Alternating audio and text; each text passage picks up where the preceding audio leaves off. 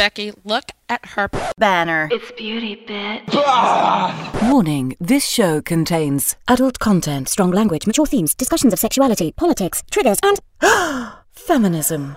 Listener discretion and or earphones are advised.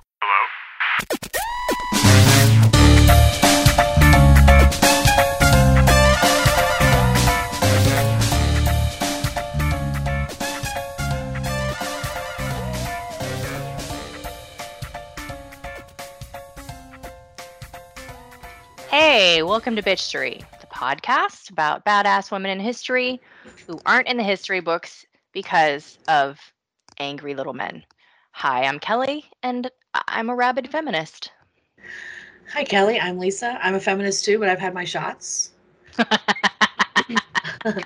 Yeah, I'm just roaming around, spreading it, ruining society with great glee. Right on. I, I mean, society's doing a good job of ruining itself, to be honest. Yeah, But yeah. yeah. They're doing a lot of the heavy Mm. lifting for us thanks to Mm. um, toxic masculinity and the incels and the Republicans in general. Just the Republican Party's done a lot of the heavy lifting. Thanks, guys. Appreciate it. You're much more polite than I am. I don't want to thank them for anything. Oh, well, I mean, for sure, I do want all their dicks to rot off. So I'm in solidarity with you there. I, I assume that you don't care if their dicks rot off. You know, I don't play on that team, so I try not to throw stones. But you know, I can't Uh-huh. disagree. I can't disagree on that. Yeah, yeah. But I like to throw stones. Yeah, especially anyway, if you want to throw stones or talk to us about anything, you can tell us in emails at the coolest email address ever at heybitches at bitchery.net. You can al- also visit anchor.fm forward slash bitchery. And if you feel so inclined, you can click the support button for us. Yeah, we appreciate that. Thank you to our supporters. Um, and please share the pod with your like minded friends. Um, and to be clear, we do have some male listeners. I don't hate men. I'm married to one, and he's great. I just hate assholes. And I don't want all the dicks to fall off, just the aforementioned groups. But generally speaking, we are a dick friendly podcast. So if you're enlightened enough to be listening, then right on, brother. Fist bump or whatever it is guys do.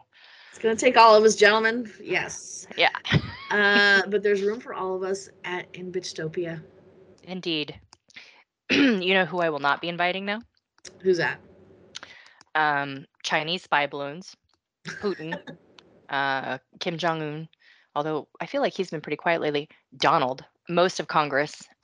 Lisa, I miss current events. I know, but we're not very disciplined when we do it. I mean, I do, but I don't know if our listeners do. Like scream for the better part of like 45 minutes. I know. um, no, our numbers are definitely better now, which is great, but I'm sad.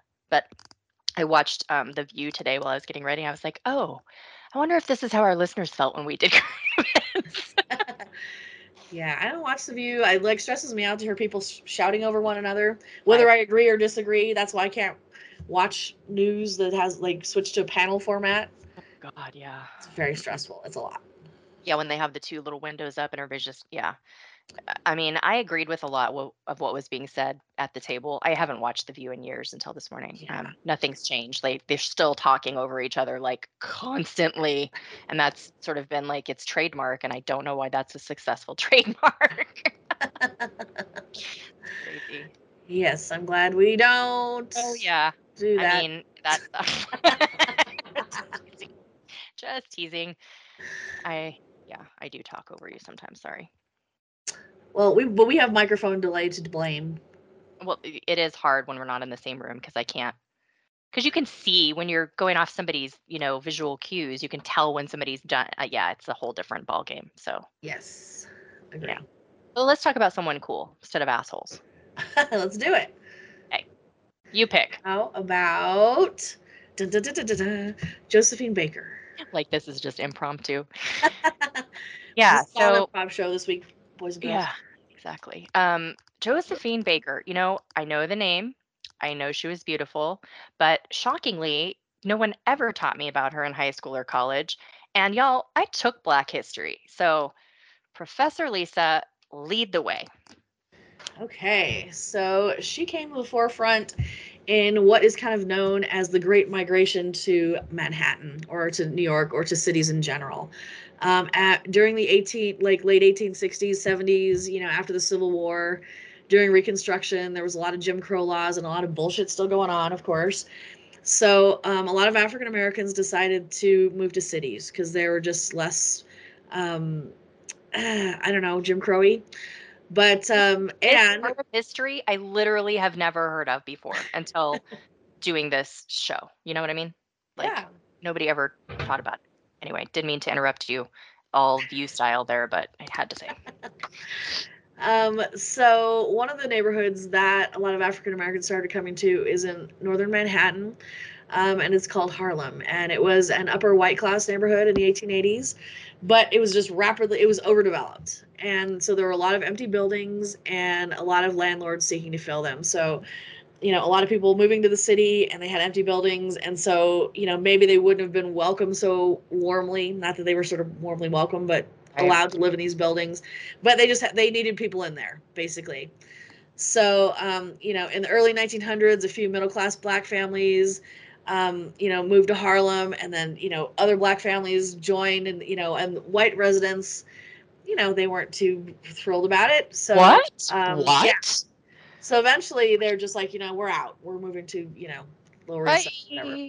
Yeah. So by white people, so they kind of left this, you know, a lot of uh, more buildings open, so more black people started moving in there, and also, you know, in 1915 and 1916 there was like tornadoes and locusts and all kinds of natural disasters in the South, and so a lot of black workers and people who were sharecroppers were out of work, so um, they started moving to the cities, and you know during World War One, a lot of GIs were off, so there were a lot of recruiters that went to the south to entice black workers to come work at their companies because again there were no there was nobody. Right. um, and so by 1920 um, there were some 300000 african americans from the south that had moved there. And harlem was one of these you know popular destinations. Um, and you know with you know a large that a large group of people they brought a lot of culture with them a lot of music that they brought from the south from louisiana and stuff like that and one of the most popular places was the cotton club yeah um, you know, and the Savoy opened in 1927. It had an integrated ballroom, which was unusual at that time. And so during this time, there was not a lot of Jim Crow laws in the North because Mhm. people are like, oh, there's black people, they're going to rent this and they're going to work in the factories and they're going to like clean stuff. And people are like, oh, good, because we don't want to do that. And they're like, but they also want to go to the parks. And they're like, oh, no, no, no, no, no, no. So then they had to fuck things up by making more Jim Crow laws. But anyhow, at this point, you know, everything was okay. Well, okay ish. yeah. Um, they had an integrated ballroom with two bandstands, and they had continuous jazz and dancing, you know, well past midnight. Um, they had battling bands and everything, and it was very fashionable to frequent these nightclubs, not only for the black people in that neighborhood, but um, for you know white hipsters as well. I was just gonna say the hip white people. Yeah. Yes. hipsters. That's funny. So the hipsters went there as well. Um, everything was going swimmingly, and then the stock market crashed in 29. well, fuck. and then the Great Depression started, and then um, in 1933, Prohibition ended, and so a lot of the reasons why the hipsters went to Harlem was no longer, you know, valid. So, hmm um, you know, the Renaissance sort of ended then. Um, and by 1935, a lot of residents had to move to seek work, and you know, things like that. And in 1935, there was actually a race riot that broke out, and it was sort of um, a young shoplifter resulted in three dead. You know, there was a whole riot, and you know all that stuff. Wait, so- did that happen this last month or in 1935? Because That's I don't happening think since 1935. I should have tomato said. tomato. Yeah. Okay. Great. So during that time, um, you know, a lot of the reasons why African Americans left the South um, were no longer relevant because it was just like a lot of problems that had followed them to the North.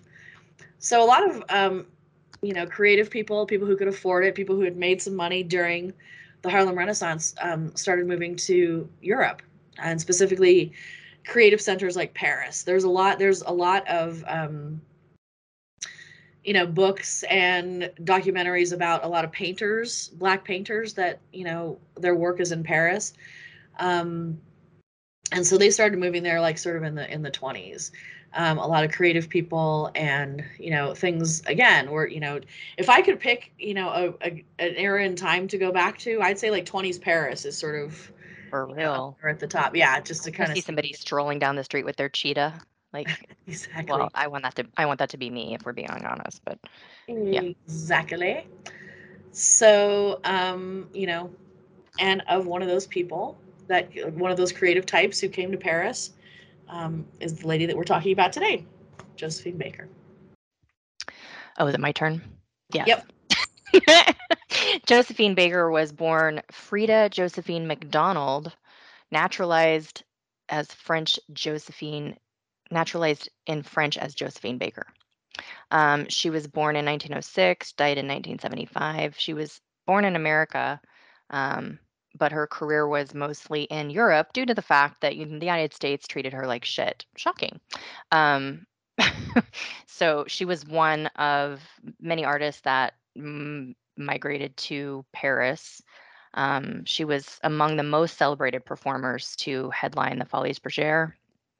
And then um, there's a lot of French in my notes that I'm either going to butcher or I'm going to skip.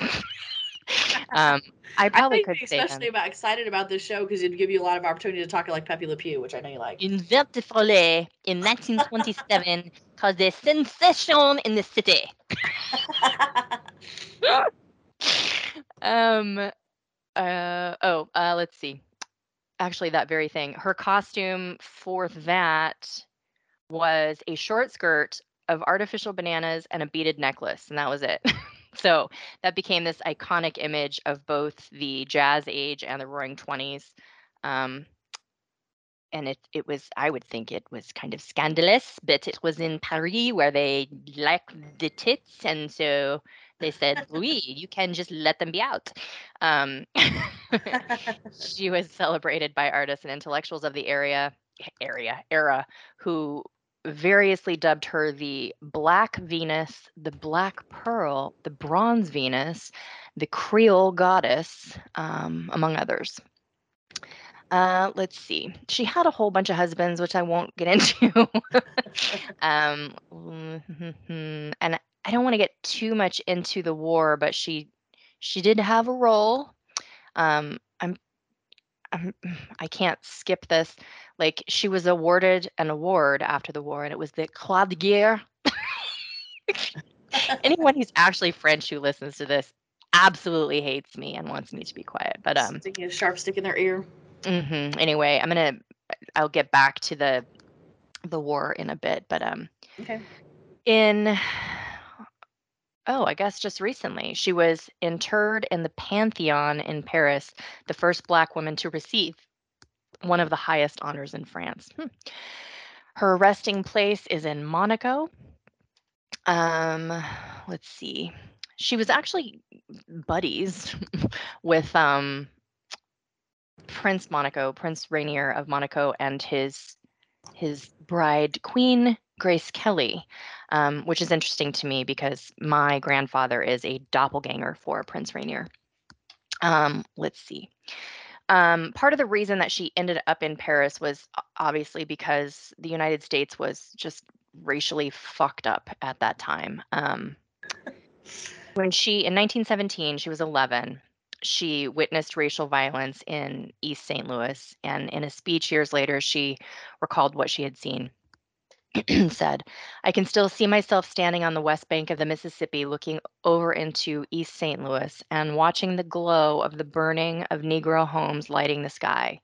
We children stood huddled together in bewilderment, frightened to death with the screams of the Negro families running across this bridge with nothing but what they had on their backs as their worldly belongings. So, with this vision, I ran and ran and ran. Um, when she was 12, she had dropped out of school. At 13, she worked a, as a waitress at a place called the Chauffeurs Club. she lived um, as a street child in the slums of St. Louis. I guess she had a difficult relationship with her mother. Um, she slept in cardboard shelters, scavenged for food and garbage cans, made a liver, living street corner dancing. Um, and at the Chauffeurs Club, she met um, Willie Wells and then married him when she was 13. That lasted a whole year. Her her personal life is kind of riddled with with struggles like that. Um, like I said, she didn't have a great relationship with her mother. Um, let's see, her second husband, she got married when she was 15, left him when her vaudeville troupe was booked, into a New York City venue and divorced in 1925. Um, let's see, her career. So, at the age of 13, she headed to New York during the Harlem Renaissance and performed at the Plantation Club, Florence Mills' old stomping ground. After several auditions, again, she's 13, she secured a role in the chorus line of a touring production of the groundbreaking and hugely successful Broadway revue, Shuffle Along which I'm not familiar with because I hate musicals, but that's a whole other story. Um, that helped to bring public's attention um, bring to the public's attention Florence Mills, Paul Robeson, and Adelaide Hall. Um, in Shuffle Along, she was positioned at the end of the chorus line, um, but fearing that she might be overshadowed by the other dancers, at the age of 13, she's already thinking competitively. She used her position to introduce a hint of comedy into the routine, and it made her stand out. And um, ta-da! That was sort of like one of the sparks that ignited her career. She transferred to the Broadway production where she remained for several months until the show ended in 1923. The next review she went into was The Chocolate Dandies, which I've never heard of. Um, again, she was cast in the chorus line. Um, the show only ran for 96 performances and closed in 1925. Um, in 1925, she sailed to Paris and opened in La Revue Negre. I've never heard of that either. At the Theatre des Champs-Élysées. she was 19 at the time. Um, in 1974, in an interview with The Guardian, the Guardian, the Guardian's been around that long. Wow. Okay. Um, Baker explained that she obtained her first big break in the bustling city. No, I didn't get my first break on Broadway. I was only in the chorus and Shuffle Along and Chocolate Dandies. I became I became famous first in France in the 20s. I just couldn't stand America, and I was one of the first colored Americans to move to Paris. Oh, yes, Bricktop was there as well. Me and her were the only two, and we had a marvelous time. Of course, everyone who was anyone knew Bricky and they got to know Miss Baker as well. In Paris, she became an instant success for her erotic dancing and for appearing practically nude on stage, which would make many people popular, probably. After a successful tour of Europe, maybe not many people, I take that back. You look like that. Um, okay. Yeah. Uh, she broke her contract and returned to France in 1926 to star in Folies Bergère, setting the standard for her future acts. Um, she became really, really popular and successful in France. Um, and then, like, all the big names of that era, like, even talked about her. Ernest Hemingway called her the most sensational woman he ever saw. She was incredibly beautiful, I will say. Um, the author spent hours talking with her in Paris bars, which is a crazy like scene in my head. Picasso drew paintings depicting her alluring beauty. Jean Cocteau became friendly with her and helped vault her to international stardom. Um, let's see. Baker endorsed a Baker Fix hair gel, bananas, shoes, and cosmetics, among other things. She's good at marketing as well. you know, kidding. Um, French popular culture really embraced her much more. I, I don't. Where is the note that I was going to say? So she completely renounced her her U.S. citizenship and became a French a French citizen. Um, she refused to play for segregated crowds, and I think there is a note in here at some point. I'm missing it at the moment, but she something happened, and she finally just said, "You know what? Fuck you guys." um, so French culture really embraced her. She starred in four films, um, which were only successful in Europe. I believe they were all silent films. I think so. Um, then she got a manager by the name of Abatino, and things started to really um, go up from there as well. Uh, let's see. Despite her popularity in France, she never attained the equivalent reputation in America. Her star turn in a 1936 revival of Ziegfeld Follies on Broadway was not commercially successful, and later in the run, she was replaced by Gypsy Rose Lee. Time magazine referred to her as a quote, Negro wench whose dancing and singing might be topped anywhere outside of Paris. While other critics said her voice was, quote, too thin and, quote, dwarf like to fill the Winter Garden Theater. She returned to Europe heartbroken, and that contributed to her becoming a legal citizen of France and saying fuck you to the United States. Can't really blame her. But stay tuned because things come around kind of full circle. So, yeah, I mean, I feel like during that time they're just used to seeing black people on film as like domestics or you know so Yeah, gone with the wind. f you Uh-huh. f you 40s hollywood or 30s Serious. And Hollywood.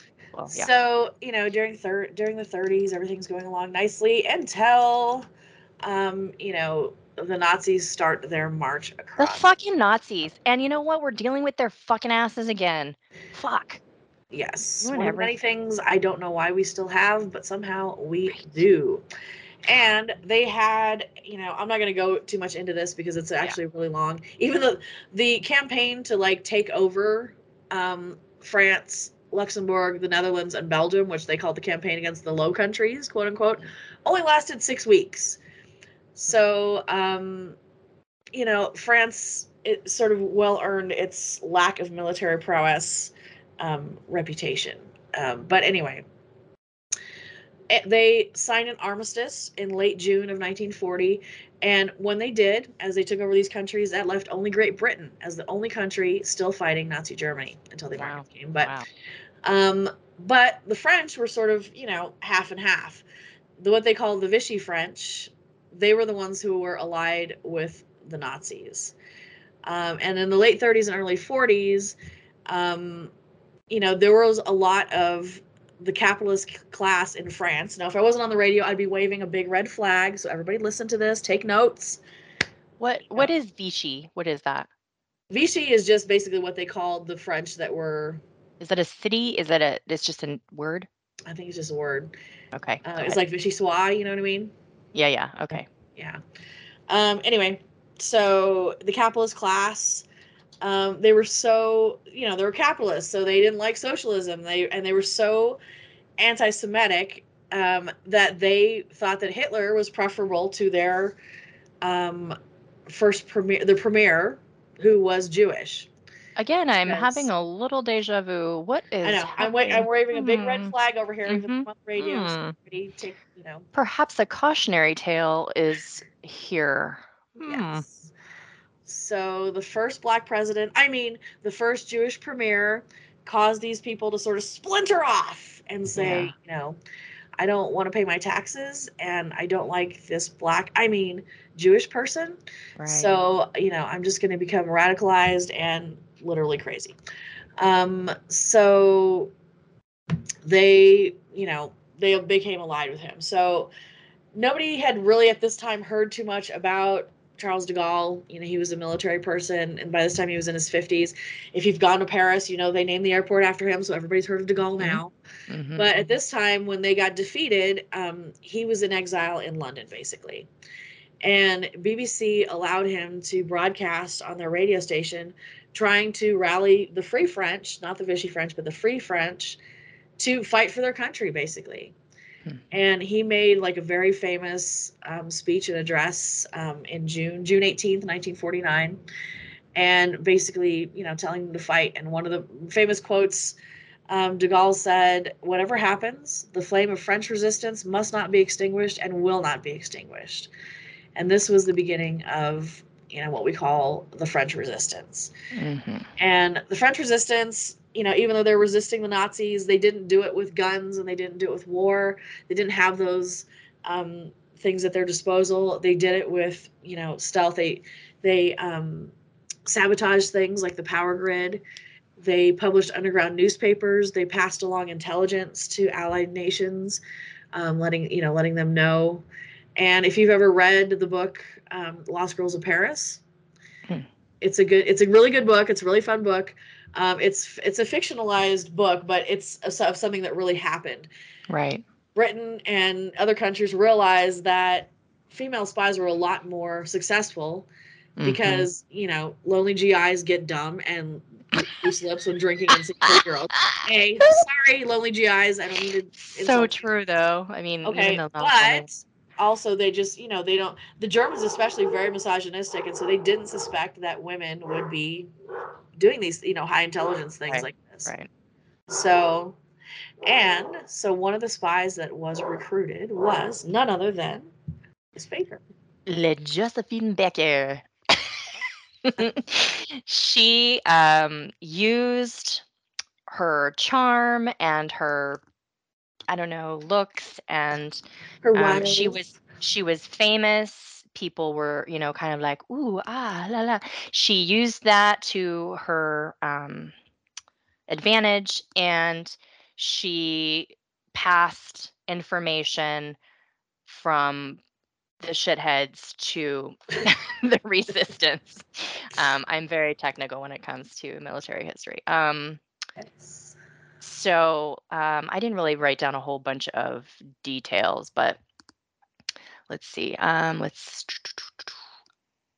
She, it says she lived in constant danger. She was almost arrested several times, including when the Nazis came to her home for an impromptu search. Um, that's enough to make a person piss their Okay. banana skirt. Um, however, she. American and she was black. I'm sure that was you know went well. Oh, seriously, that's terrifying. However, she easily charmed them, it says. Um, interjection. The movie Casablanca Yes. is based on this kind of concept, isn't it? I think so. Yeah. Yeah, I'm gonna have to rewatch it now. Um, anyway, she charmed the Nazis.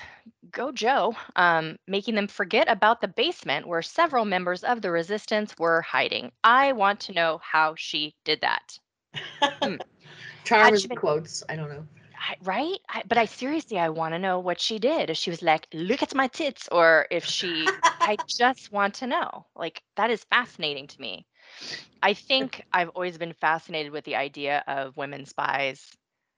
I just, I since I was about like a teenager, I thought I want to do this exact thing. You know. Um, yes. Anyway, so yeah. Anyway, so she distracted them from the basement, and had she been caught, she would have faced imprisonment in a concentration camp or worse, and probably, probably, just shot her right then. Probably. maybe. Um, they probably would have made some sort of horrible example out of her. True. She smiled her famous smile. Um, at the time, she was the most photographed woman in the world. That is insane. Um, the secret documents in her possession stayed snugly in place in her clothing, secured by a safety pin. Oh, she probably put them in her bra, so she can't just like whip out the tits because the secrets are in there. So, okay. Unless they were like down lower, so she's like, "Look at my tits. Don't look any lower." I don't know. yeah. Um, the secret uh da, da, da, in her clothing. Secret by. Um, yeah, I guess that's it. Um, she became one of the most successful African American performers in French history, a World War II spy, and an activist to boot, who used her incredible platform to change the world. I don't think in our notes we mentioned that she um, worked with Martin Luther King. Um, hold on a second. Yeah. I think it's in the next paragraph there, isn't it? Oh, is it? Oh, back to the United States. Maybe. Um, yeah, so she came back to the United States. I'm reading out of two books and the notes right now. Um, I just want to make sure I don't miss this point because we just talked about the King sisters last show. When she returned to America for a performance at a New York club, she was enraged by the segregation laws still in place. She became a civil rights leader, marched along MLK alongside Martin Luther King Jr. in the March on Washington, which is really cool. She was the only official female speaker of that day. And after King was assassinated, Coretta Scott King asked Baker to lead the movement, but she declined, stating that her children were too young and it was too dangerous, et cetera, et cetera. Um, but in 1949, she was kind of reinvented, returned in triumph to Folies Bergère, um, bolstered by recognition of her wartime heroism. Can you imagine the standing ovations? That would be cool. Oh my gosh.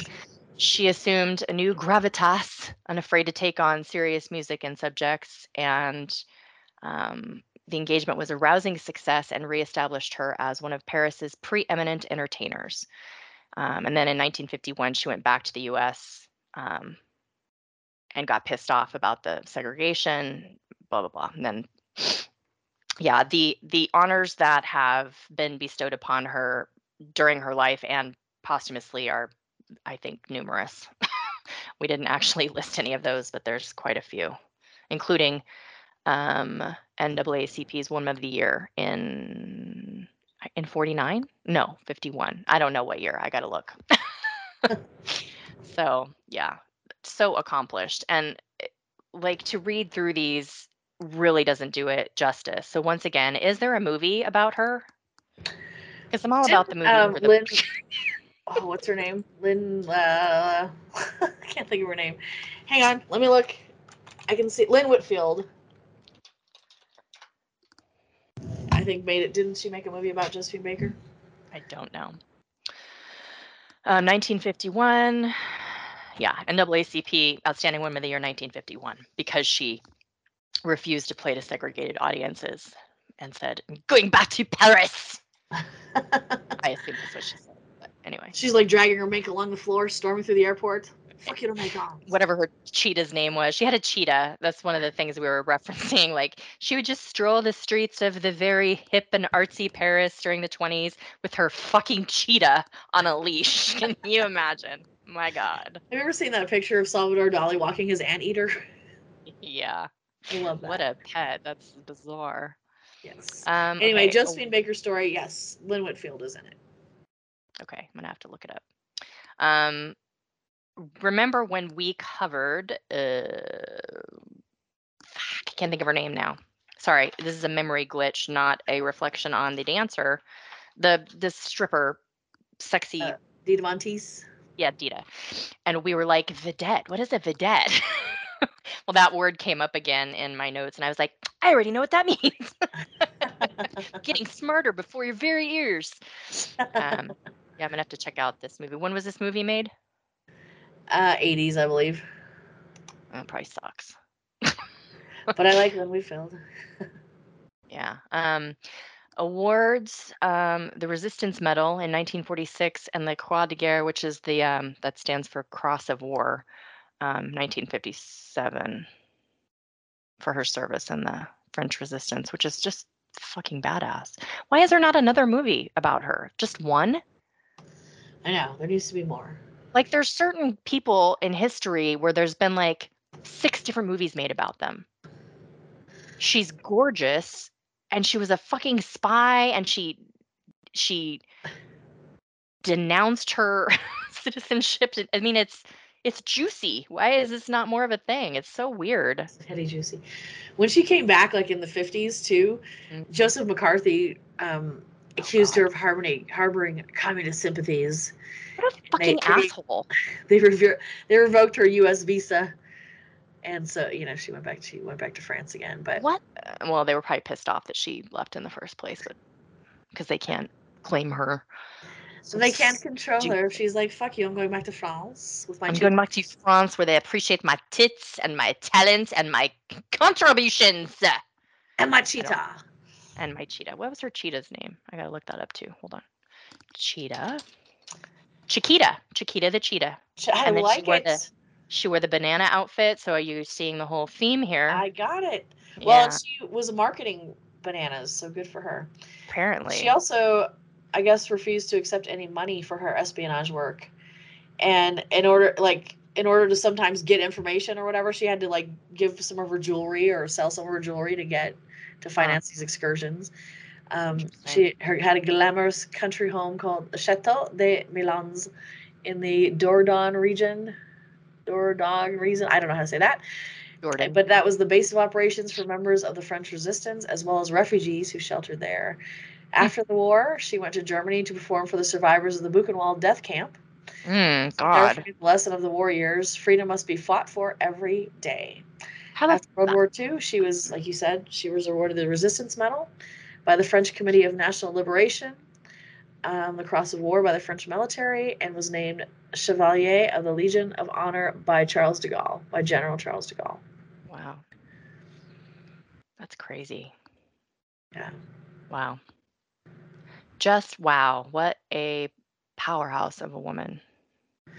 She and I also was reading I read this other article too that to, in order to um because she was traveling around um performing she would write she like they would like write secret messages on her sheet music and invisible ink. Oh yeah, right. I So remember then reading she'd like that. yeah she'd pass off she'd pass off her sheet music and you know they could decode the messages and stuff like that Um.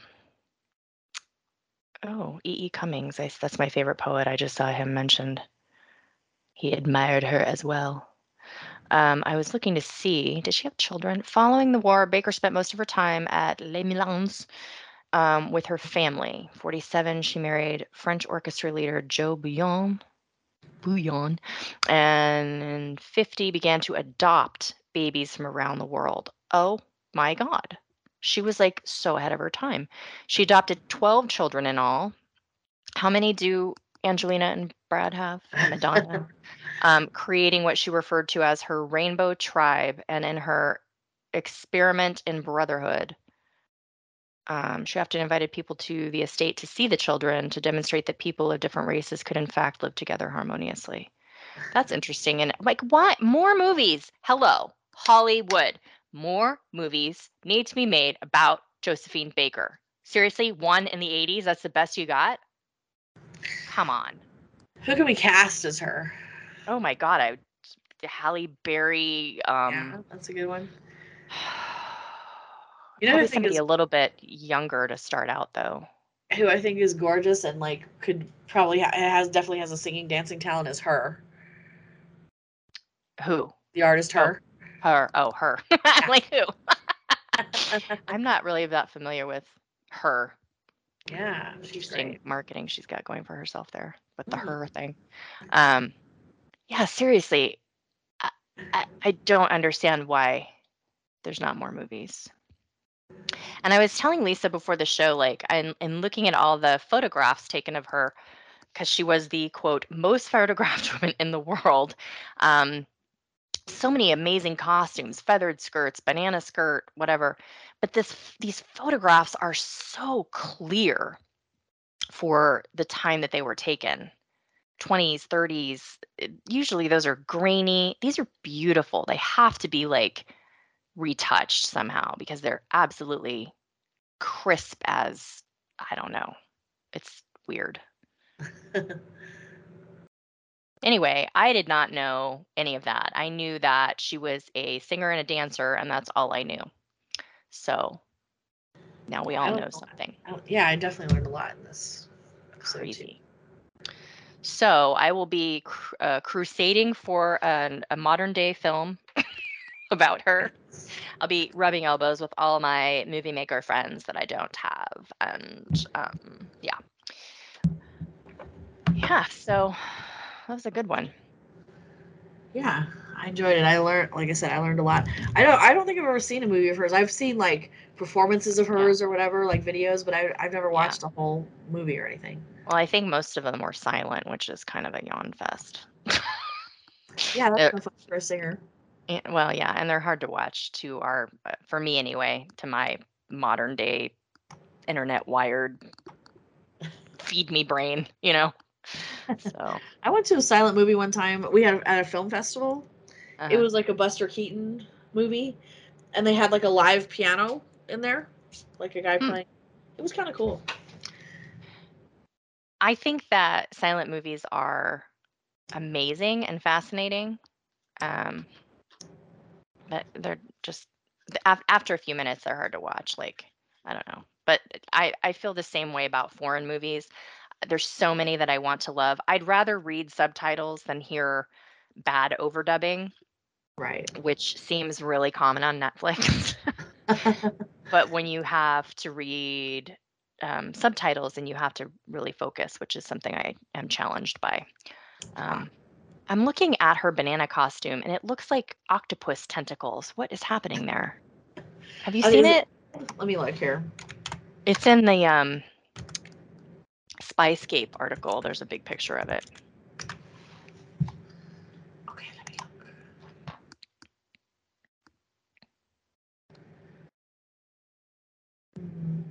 Interesting. That doesn't look like bananas, does it? Just there's like a lot of bananas hanging down. What? She has like a skirt. Also, like later, I guess she had a skirt which is like all the bananas hanging down. Oh, well, maybe. No, that says it's a banana skirt. I don't get it. That's a banana. Uh, no award for the banana skirt in Kelly's book, but hey, no one asked me. Well, and back Also, in that time in in color. France, it was like a lot of avant-garde stuff going on too. So it could have been, oh, you know. big time. Might have been some double entendre going on. Mm. Very likely. The Yeah. French love their double entendre. I like to say it. Um, I guess it would look more like bananas if you were there and it was yellow instead of like the sepia toned thing. right, right. But yeah, I'm obviously going to have to do a deep dive on this skirt because mm, it's not working for me. Yes. It just looks like there little you can look not only at the banana skirt, you could look at cheetah, cheetah, Chiquita the cheetah. Chiquita the cheetah. Yeah, yeah. Crazy, crazy times. Mm. All right. Well, I think we've just learned ourselves out of an episode and um scrolling down to the notes now. That's it for this bitch historical beautiful black episode of Bitchery. We hope it has made you a better costume designer. well, we hoped you enjoyed it and happy Black History Month to everyone. Oh yeah, yeah. Forgot about that. That's why we did this. Yeah. Um and maybe this episode has you know made your skin clearer. if it did or if it didn't, follow us on Instagram at bitstory.pod. And maybe you have healed your relationship with your mother and bananas. I don't know. I have not, but I like bananas. Um, but please leave us glowing reviews. Remember to always check the show notes for cool info and links. We'll put references there. Yep. And please follow my other podcasts, Bitch Splaining and Bitch Scopes. One is just chicks talking about world stuff and life and moms and relationships, and the other is astrology. So You're the queen of the podcast, seriously. I'm trying to be. I'm trying to be. God damn it. Good for you. Yeah. Somebody call me and let's make this bitch what what is the name of my empire? Bitch Topia bitch whatever. Call me, motherfuckers. And say motherfuckers. Let's get a movie made about Josephine Baker cuz this just seems real juicy. So, Yeah, for sure. anyway, join us again next time. I have to put on my movie voice. Join us again next time for an enlightening episode about badass women doing amazing things since forever. And remember, well behaved women seldom make history. So have a great week and go make some bitchery. God, I'm an idiot. Bye.